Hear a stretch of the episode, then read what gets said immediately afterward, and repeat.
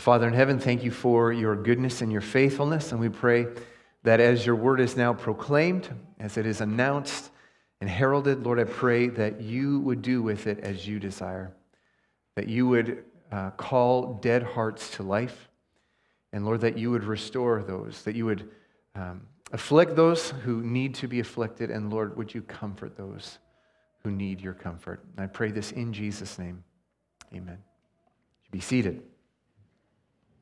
If you have your Bibles, I'm going to ask you to turn to Isaiah chapter forty.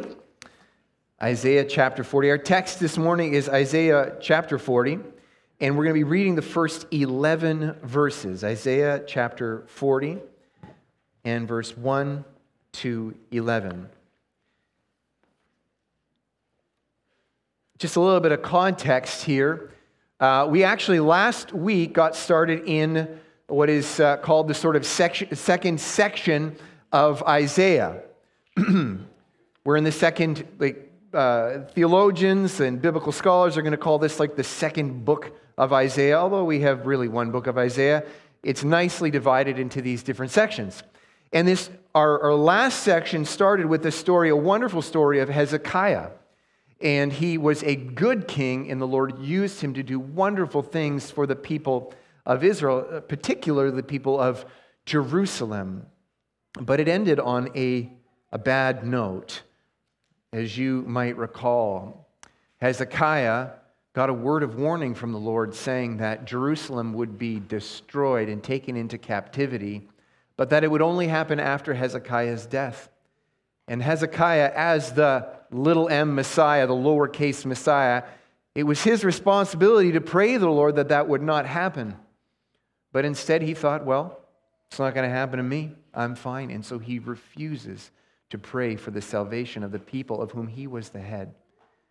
And so you would not expect kind words to follow Isaiah chapter thirty-nine, which prophesies the sacking of Jerusalem and the plundering by the Babylonians. But he does give them a word of comfort.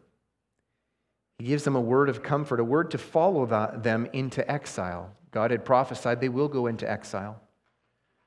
But he gives them a word before they're even in exile, a word of comfort to follow them there. In fact, it's a word that's going to last longer than their exile. I think you will be able to find with me in Isaiah forty, verse one to eleven, essentially four cries. The Lord calls the prophet Isaiah to cry four things. Well, first it's one comfort, and then he gives three different cries for Isaiah to give to the people. So you might say it's a sermon with one point, one major point, and then three sub-points. You can see these things actually nicely divided. It's nice when a text divides itself like that. But we're going to start with our first one, and that is this. Uh, if found in verses one to two, our first point is this. The great, the greatest comfort is that our sins against our God are forgiven. The greatest comfort is that our sins against our God are forgiven. Let's read this in verses one to two. See if you can see this with me. Comfort, comfort my people, says your God. Speak tenderly to Jerusalem and cry to her that her warfare is ended, that her iniquity is pardoned, that she has received from the Lord's hand double for all her sins. Thus far, God's word. I wonder if you can remember a time when you yourself felt greatly comforted, when you perhaps felt great distress or great anxiety or worry, and you were greatly comforted. I can remember one of those times when I was one of my youngest, my earliest memories is when I was sick, I had a really bad bout of croup. And I remember in the middle of the night, you know, you can't really feel like I can't breathe. And I remember my dad taking me, picking me up, carrying me, and we sat on the front step where we where I was able to breathe some cool, fresh air. And just being with my dad, I felt that wonderful, wonderful comfort. Perhaps you can remember a time when you felt that you actually comforted someone. One of the greatest gifts of being an uncle or a dad or a mom or a grandma is being able to comfort a little one. When they run to you and you grab them in your arms and you're able to make them to stop crying, when you comfort them.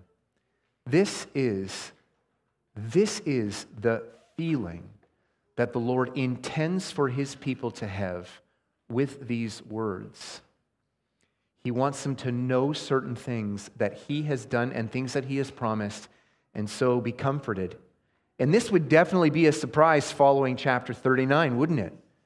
Because chapter thirty-nine talks about Israel's great sin and their rejection of him and the coming punishment.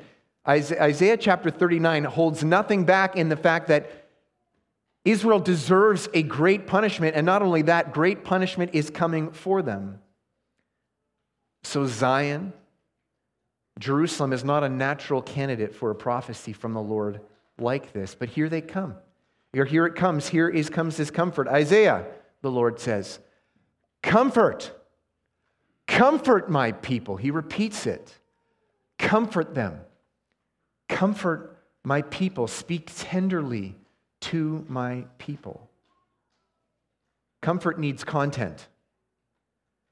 When you comfort somebody, you really do need to give them some content. Why should I be comforted? He says, speak, speak tenderly to her. What should I tell them? Isaiah would say to the Lord, tell them that they are my people. Did you see that? Comfort my people, says your God. They're to remember that though they have sinned against God, that they remain God's people. That though they have trashed the covenant of the Lord, he is a good and faithful husband, and he has not forgotten the covenant he has made to his bride, to his body, his wife, his church, his people. They are not Pharaoh's people. Remember, he rescued them from Pharaoh's hand when they were in Egypt. But when he rescued them from Pharaoh, he didn't make them no one's people. He, he made them his people. This is how he opens the Ten Commandments. I am the Lord, not the God. I am the Lord, your God. And a very ancient uh, teaching tool from the, the church historic is the Heidelberg Catechism. And I wonder if some of you would know the first question. What is your only comfort in life and death? That I am not my own, but I belong body and soul, life and death, to my faithful Savior, Jesus Christ. Church, your great comfort, the comfort that comforts you in all circumstances, the comfort that will last forever, is that you belong to the Lord. He is not telling Isaiah to say to them, they're there, everything's going to be okay. Don't worry about it. Don't worry about it. As if you tell somebody who is facing imminent threat and danger and you're just trying to get them to not be afraid, even though you really have no reason to tell them they shouldn't be afraid. Tell them that I am their God and they are my people. That they belong to me. Not the way that you, that a, a coin belongs to you. But more than that, the way that your arm belongs to you, the way that your hand belongs to you, your foot or your eye belongs to you, this is what it means to belong to the Lord. Ephesians five tells us that this is what it means to belong to Christ, that he sees you as his, as his body. And this is how he sees the church. This is how he sees Zion. He has made covenant promises to her, the kind of covenant promises that marriage was created to be able to, to illustrate as a living parable of this gospel, these covenants that the Lord has made with his people. One flesh, one body. I am yours and you are mine and you will be forever. I count you as mine, not simply as a possession, but as my hand, and that when my hand is in pain, I am in pain. When my foot is in pain, I am in pain. And whatever blessings that I claim to have, they belong to my hand and my foot and my eye and my ear. Remind them that they are mine. Comfort them. I have not forgotten my covenant with them. Then he says, tell them, tell them that their warfare, tell them that their warfare, her warfare is ended. And this has a double meaning. as Isaiah's prophecies obviously do. And he he tells us, he teaches us to say that these things have a an imminent meaning, and then they have a far away or a full meaning. And the first is that their warfare, that enmity, that, that trouble with Babylon would come to an end. And he sends that word into Babylon, into exile with them, even before the end of exile comes, because it is as good as done, because he has promised that their exile would last seventy years, and it will last, last no longer than that. It will come to an end, and he's saying it beforehand, so they know how sure it is, their enmity, their warfare, their trouble with Babylon. But of course, as you go on, it is clearly talking about more than that. It is talking about their warfare, their enmity with God, that God is against them. Did you notice that? That she is received from the Lord's hand, double for all her sins. Israel's great problem was not simply that Babylon was against her, but that the Lord was against her. And this was the great comfort that God was giving. Your enmity with me, your eneminess with me, that's come to an end. Her iniquity is pardoned. Iniquity means sin. And so what we see here is that God is not giving this comfort to a people that deserved it. He's not giving this comfort to an innocent people that were being cruelly treated by this terrible, wicked empire. You know, it's not like these weak people oppressed by this great, this great em- emperor, and that's why he's comforting them. Don't worry, you don't deserve this. That's not what he's saying. He is giving comfort to people who don't deserve it. He's giving it. He's giving comfort to people who really do deserve this, this punishment. And this is reminding the people of Israel that being born into the nation of Israel doesn't change the fact that you are born an enemy of God. Each one of us are born enemies of God, with hearts that have enmity and guilt toward God, and they have a hatred toward God. This is what we are inclined to, and God does not say that we are born children of God. Rather, he says we're born children of wrath. And our greatest problem is not that people are against us, but that God naturally is against us. He has said that he says that from the Lord's hand they have received double from for all their sins. Now, what could that mean? Well, this is not the only piece of Scripture. It's certainly not the only piece of Scripture that Isaiah speaks. And so the actual uh, Hebrew is the, the the word is this this euphemism where it talks about a folding over. It's what Or the word double. So it, it could mean this idea of double, where you take something and you fold over top of it and you have double. Or it could also mean the exact copy. You know, when you take have something on a piece of paper, and then you put you fold over that paper, and then you can sort of trace over exactly what's there. This exact copy. We know the Lord doesn't give people more punishment than they deserve. We saw this in the law of Moses. He says, an eye for an eye and a tooth for a tooth. You will never receive more punishment from the Lord. No one will. Even those who go to hell will not receive more than what they deserve. And so this is saying that from the Lord's hand, they receive the exact measure, the exact copy, the exact punishment that they deserve for their sin. But hold on, exile didn't do that. Exile was not God giving them a punishment for their sins. Animal sacrifice doesn't do that. How is it that the people of God, Zion, the church, how is it that God could say, don't worry, I fully punished all your sin. I'm comforting you with the fact that all your sin has been perfectly punished. How is it that they could have that? How would that be a comfort? Don't worry, you're going to get exactly what you deserve.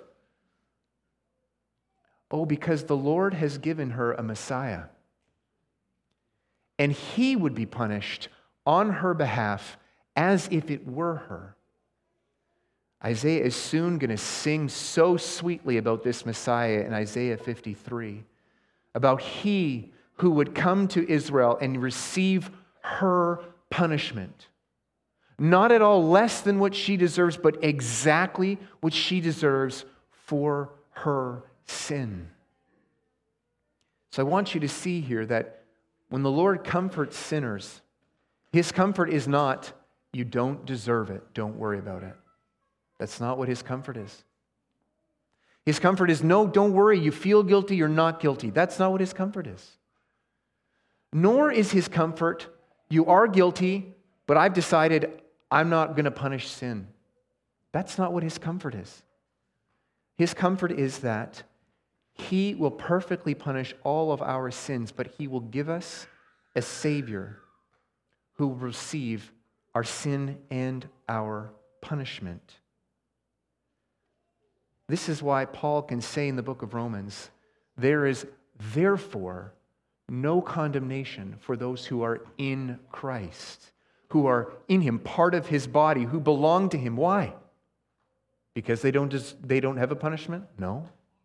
But because the Lord Jesus, their head, received that punishment instead of them. And so this comfort can comfort in life and death. This is the kind of comfort that works when you are facing great pain and sorrow. Maybe even persecution. Maybe a sickness. Maybe it's poverty or loneliness. I am not my own, and Christ paid for my sins. I am not an enemy of God, but I am part of Christ's body.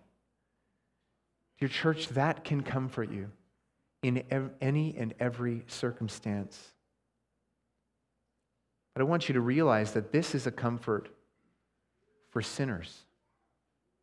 Sometimes we would be inclined to think that the comforts in Scripture are for those who are maybe suffering because of other people's sin. And that is certainly true. But it's not just that.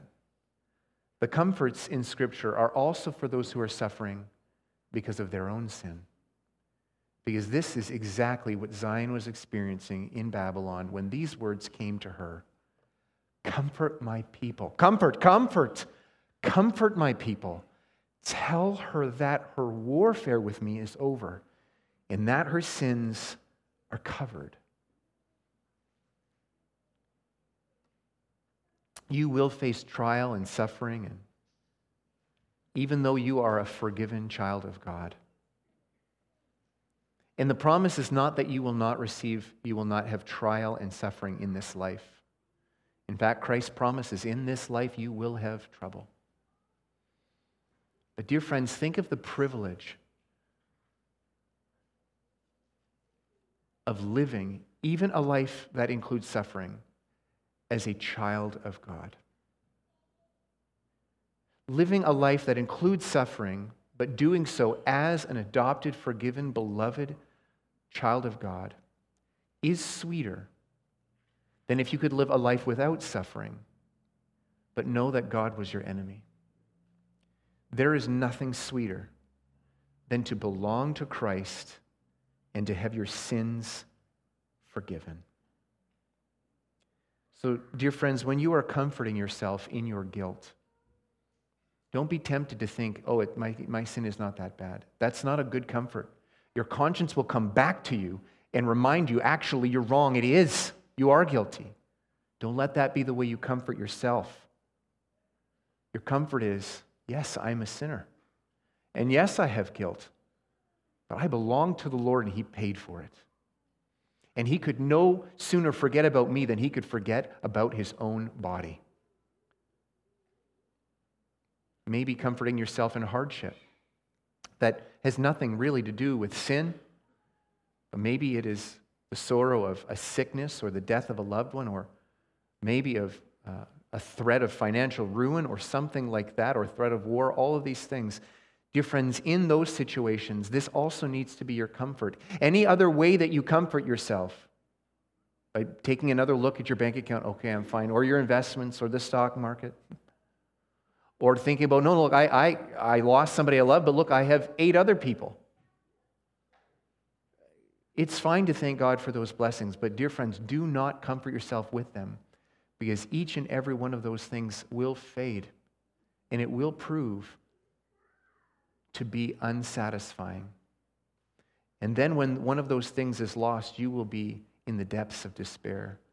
Train yourself to comfort yourself with these words. Also, the same thing is true when comforting others. When you comfort others, make this the core of your comfort for them. Not, don't worry, you'll get, you'll get better grades next time. Don't worry, I'm sure the next uh, doctor's test will be better. You can pray that it is. But when you say don't worry to a child or another believer, remind them that those who belong to the Lord belong to Him, and that their sins are covered, and they are no longer enemies of God, but they are children and beloved of that, because that is something nobody can rob them of. Somebody can take your money or your grades or your, your wealth or your health or your popularity or your friends. No one can take your status as part of the body of Christ and your forgiveness that He paid for. Let's look at our second point. It's as if Isaiah needs more content to this comfort. Our second point is this: the good news of the Lord's coming will come to the wilderness. Let's see this in three to five. Again, it starts with this, uh, this command to cry.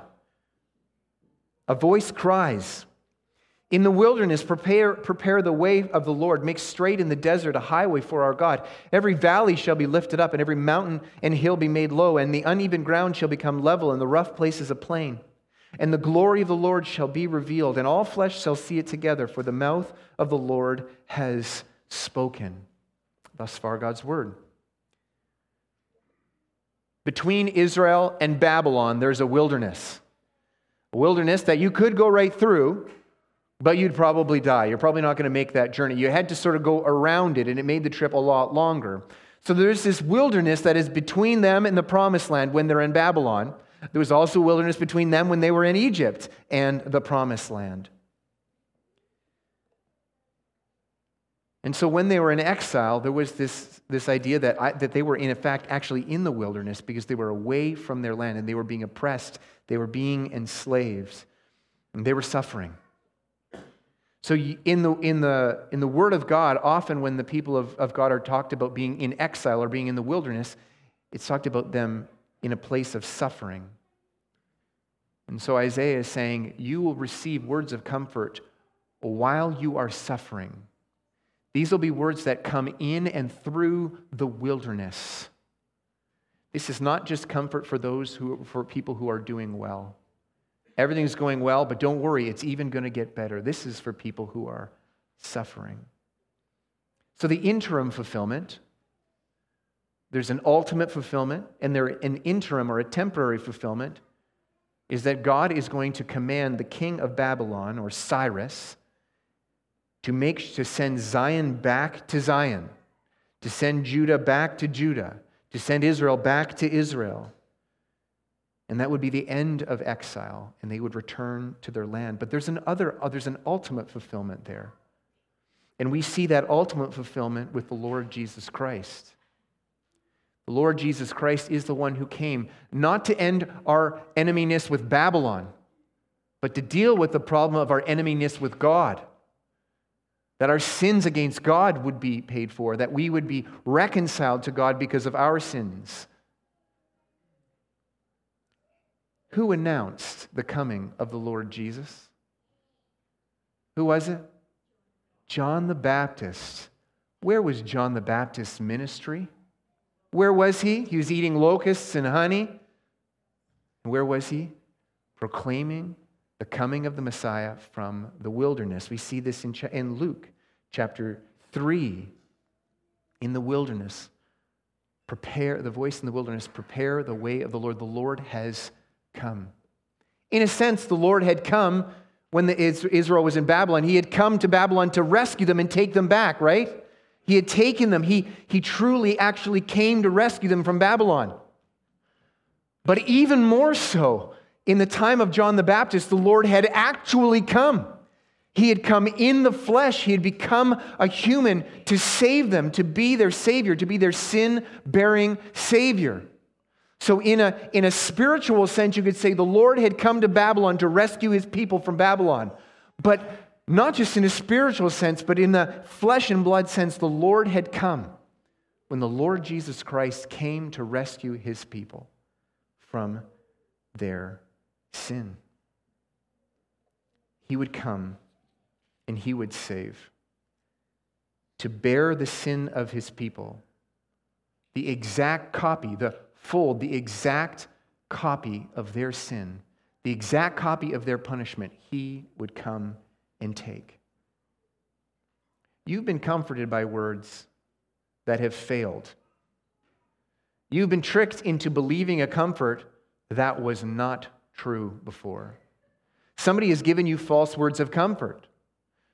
You know, you went for medical tests and someone said, I'm sure, don't worry about it. I'm sure everything will be fine. And those tests came back worse than you thought. Why is it that you should be comforted by these words? Why should you be comforted by these words of comfort when many other comforts, many other words of comfort have failed? You have gotten yourself to stop worrying before, using things that weren't this, and it turned out maybe you should have been worried about those things. Why is this different? Why can we trust these words of comfort? The Lord answers that question in the next point. The good news can be trusted because it endures forever. Let's look at verses six to eight. Verses six to eight. A voice says, cry. And I said, what shall I cry? All flesh is grass, and all its beauty is like the flower of the field. The grass withers, the flower fades when the breath of the Lord blows on it. Surely the people are grass. The grass withers and the flower fades, but the word of our God will stand forever. All flesh, says God, is grass. That means all people are like grass. Grass that's really fine and healthy one day, but then you have a A hot sun and a little bit of uh, a bit of a drought, and it's gone. Flowers that one day are blooming, and then the next day look like they never were blooming at all. All flesh is grass. Your life is in the hands of the Lord. Did you see that?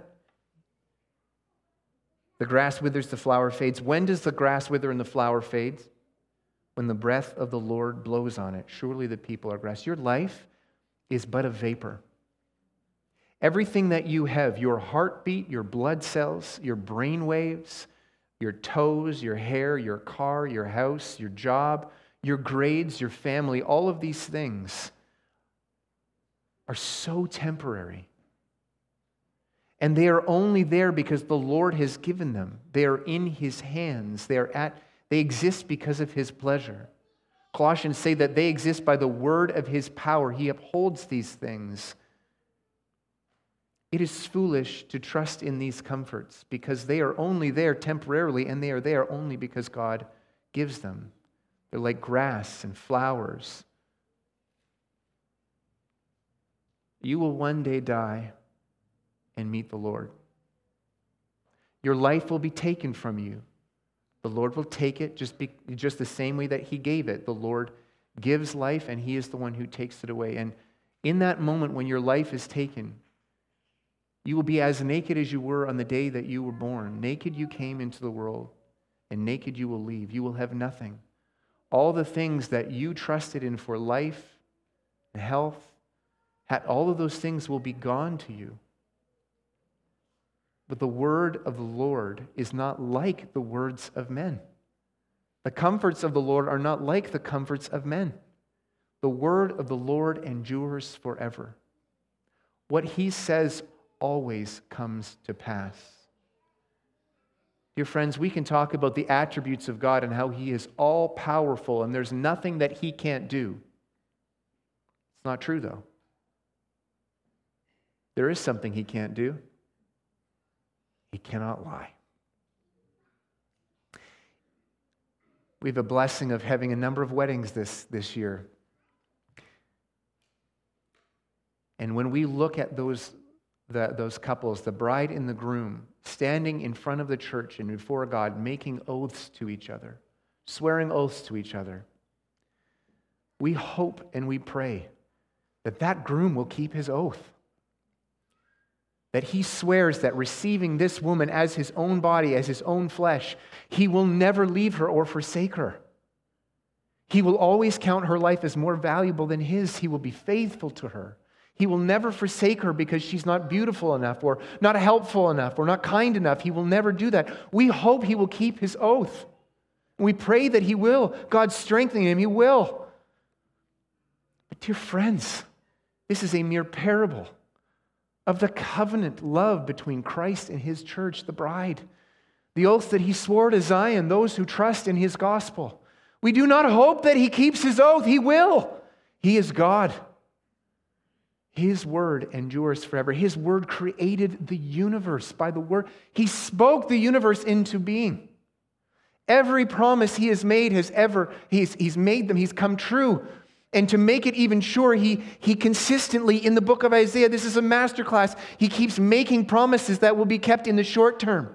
Five years, maybe two years, and then and then some seventy years, so that as these promises miraculously take place, we know that the ultimate promise that he makes, he swears to his church, the bride, we know that will happen because he's never once broken a promise. He can't. He is the Lord.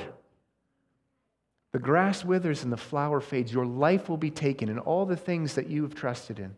All those things that you've comforted yourself with. Maybe it is good entertainment and you've just comforted yourself when you're worried, I'm just going to entertain myself. Maybe it's bad entertainment. Maybe it's sin or drugs or, or drinking to excess. Maybe it's hoarding money. All these ways that you have comforted yourself. Well, maybe I have a good family. All those things will fail one day. But you are no fool for trusting in the promises of God. Because the grass withers and the flower fades, and you will wither and fade. I'm sorry to tell you. But the word of the Lord endures forever. And so when the return from the exiles from Babylon happened, seventy years, right on time. And when the Messiah came, right on time, just like, just like Daniel prophesied, when the Messiah would come, you can be sure that the Lord Jesus will return. You can be confident that this husband will keep his oath to his bride.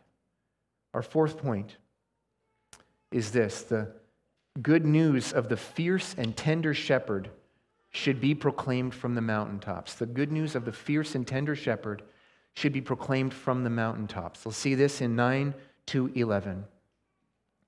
Go on up to a high mountain, O Zion, herald of good news. Lift up your voice with strength, O Jerusalem, herald of good news. Lift it up, fear not. Say to the cities of Judah, behold your God. Behold, the Lord comes with might, and his arm rules for him. Behold, his reward is with him, and his recompense before him. He will tend his flock like a shepherd. He will gather the lambs in his arms. He will carry them in his bosom and gently lead those that are with young. Thus far, God's word. The comforting news from Zion is to be heralded from a high mountain by Zion, which is kind of weird because Zion's actually a mountain. Zion, go up to Zion, go up to a high mountain. And he's, of course, Zion now here is representing the people of God, the church of all times and places, the bride of God, the people who are in covenant with God by his promises and trusting in his promises. By faith, you are part of Zion. By faith, you are part of his bride. By faith, you are a child of Abraham. By faith, you belong to him. Go up to a high mountain and proclaim the good news. Did you see the words good news there? What's that in Greek? Gospel. Well, kind of. It's the English version of Greek, gospel. Good news, that's what it means. But what is the good news? What is the good news? Behold your God. What's the good news? Behold your God. God is the gospel. God is the gospel. Not there's not the good news is not here's a way to be saved to get to God. No, God himself is the gospel. We see this in two ways. First of all, the good news is that you get God. You get reconciled to God. You were an enemy of God, and now you're no longer an enemy of God, and not you're not just neutral, you are now his beloved child. You belong to him. You belong to him the way a hand belongs to a body.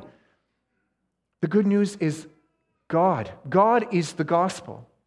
Friends, if you think that the good news is merely just forgiveness of sins, so that your sins are not just punished. You are not just even half right. You are totally wrong if you forget the next part. Why is it good that your sins are forgiven? Because then you can belong to God. You can be His child. God is the gospel. God is the treasure. If you believe that you have been saved because you trusted in Jesus to forgive you of your sins, but have had no desire to actually have be forgiven so that you can have God as your treasure, you're not saved. The good news of salvation is, behold, your God. Satan would love to be forgiven. But I'll tell you one thing he would hate more than anything is to belong to God. But those who have faith, real faith in Christ, love that they belong to God. Knowing that they belong to God is a comfort to them. Not something that is repulsive, but something that is beautiful. But God is also the gospel because He's the one who works it. We saw this. It says that His arm, He works salvation. He Himself does it. He's not waiting for His people to get saved. He's not waiting for His people to save themselves. He's not waiting for His people, first of all, to get out of Babylon. They couldn't. And He's not certainly waiting for them to pay for their own sins. He Himself saves. And this is why it was so significant when John the Baptist said, "This is the Messiah. God Himself has come to save." Not just a representative of God, not a messenger of God, but God Himself has come. Did you notice the two qualities about God, about Christ as our Savior, that are elevated here so that we would be comforted? The first one is that He is mighty. Did you see that? He is mighty. I'm sure there's things that you would have wanted to do to help someone, to comfort somebody. Your friend tells you, "I just received news that I have cancer." And you would love to be able to snap your fingers and remove that cancer. You wish you would have that power. The Lord is almighty. He is mighty. Christ is a mighty, mighty shepherd. He rules with a powerful arm. There is nothing He can't do. This is a terrible thing. If you are an enemy of His, this is no good news if you are an enemy of His.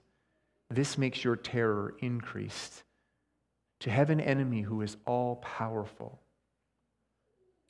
He rules with a strong arm. He is a terror to His enemies.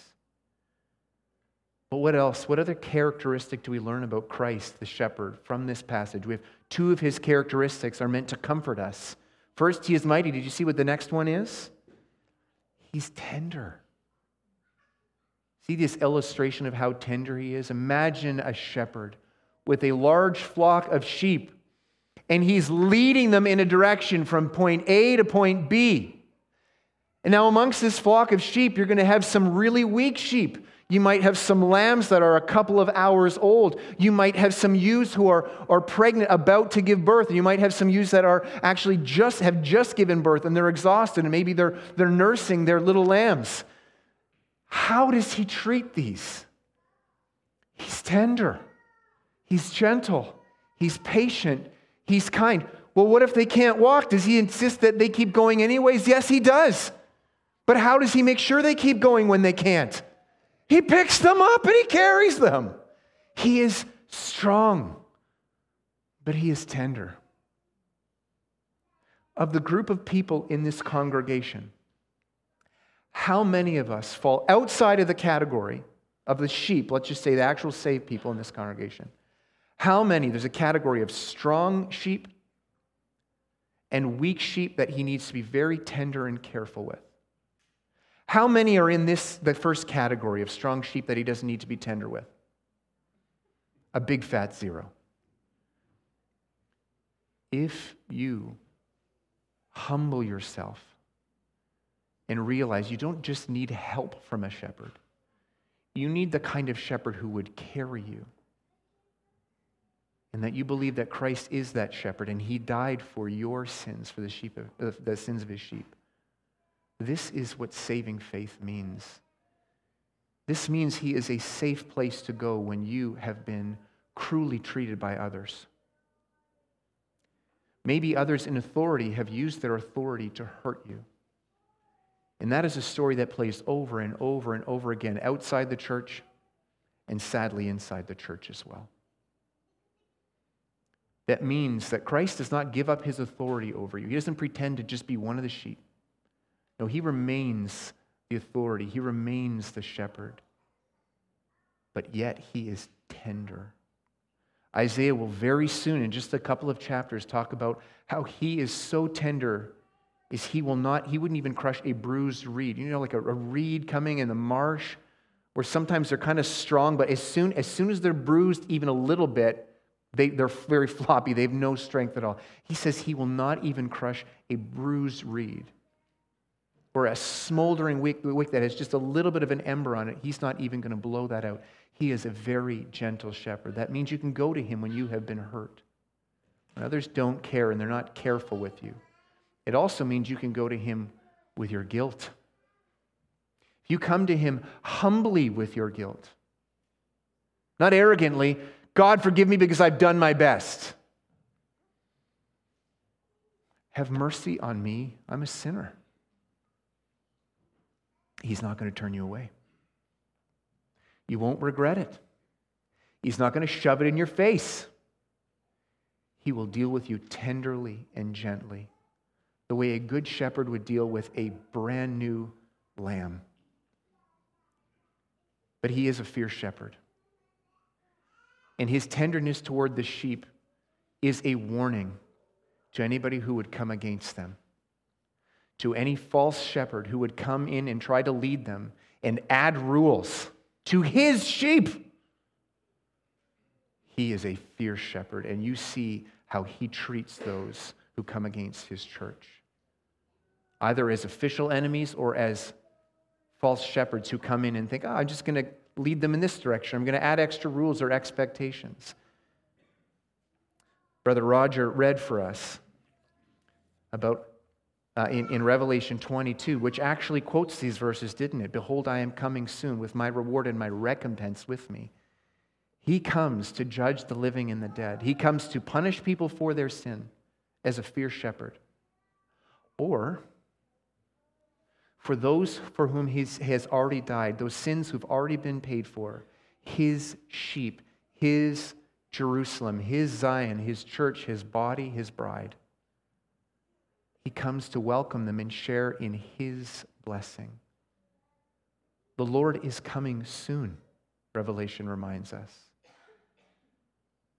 Your life will be put to an end at one way or another. Either the Lord returns, or you will die, and you will stand before him face to face. And your options are standing before him as a fierce shepherd who punishes people for their sin, or a tender shepherd who is punished instead. So repent and believe in the gospel. Humble yourself before Christ. Trust in him. Trust in him to pay for your sins, but also to reconcile you to God. Trust in him to give you God. And he will not turn you away. Come to him with your hurt. You will not regret it. He is a tender shepherd. He will insist that you are righteous. He will insist you do not walk back to Babylon or back to Egypt. He will insist on this. But he will be patient, and he will carry you in the right direction, in the way of holiness, in the way of righteousness. He is a good shepherd. And to symbolize, to make this promise known, kind of like a wedding ring, he has given us two sacraments: baptism, which we already celebrated, and the Lord's Supper. This is the public, uh, the the. the Lord's promise to his bride in a visible way. When we watch baptism, we are watching as a groom makes an oath, wedding vows to a bride. And when we celebrate the Lord's Supper, we are watching as that groom continually renews his vows every single time we celebrate Lord's Supper. Your sin is paid for. I covered it with my blood. Your body, in, your, in my body, I, I took the curse for your sin. Every single time he reminds us of the sacrifice that he made for our sin and also the results of that. It is not that we are just forgiven, but that we are now made children of God who have a place at the family table of God. So this is God's visible promise for all who have faith in the gospel. Not faith that they go to church so they're good, not faith that, that they've done a good enough job being a Christian. No.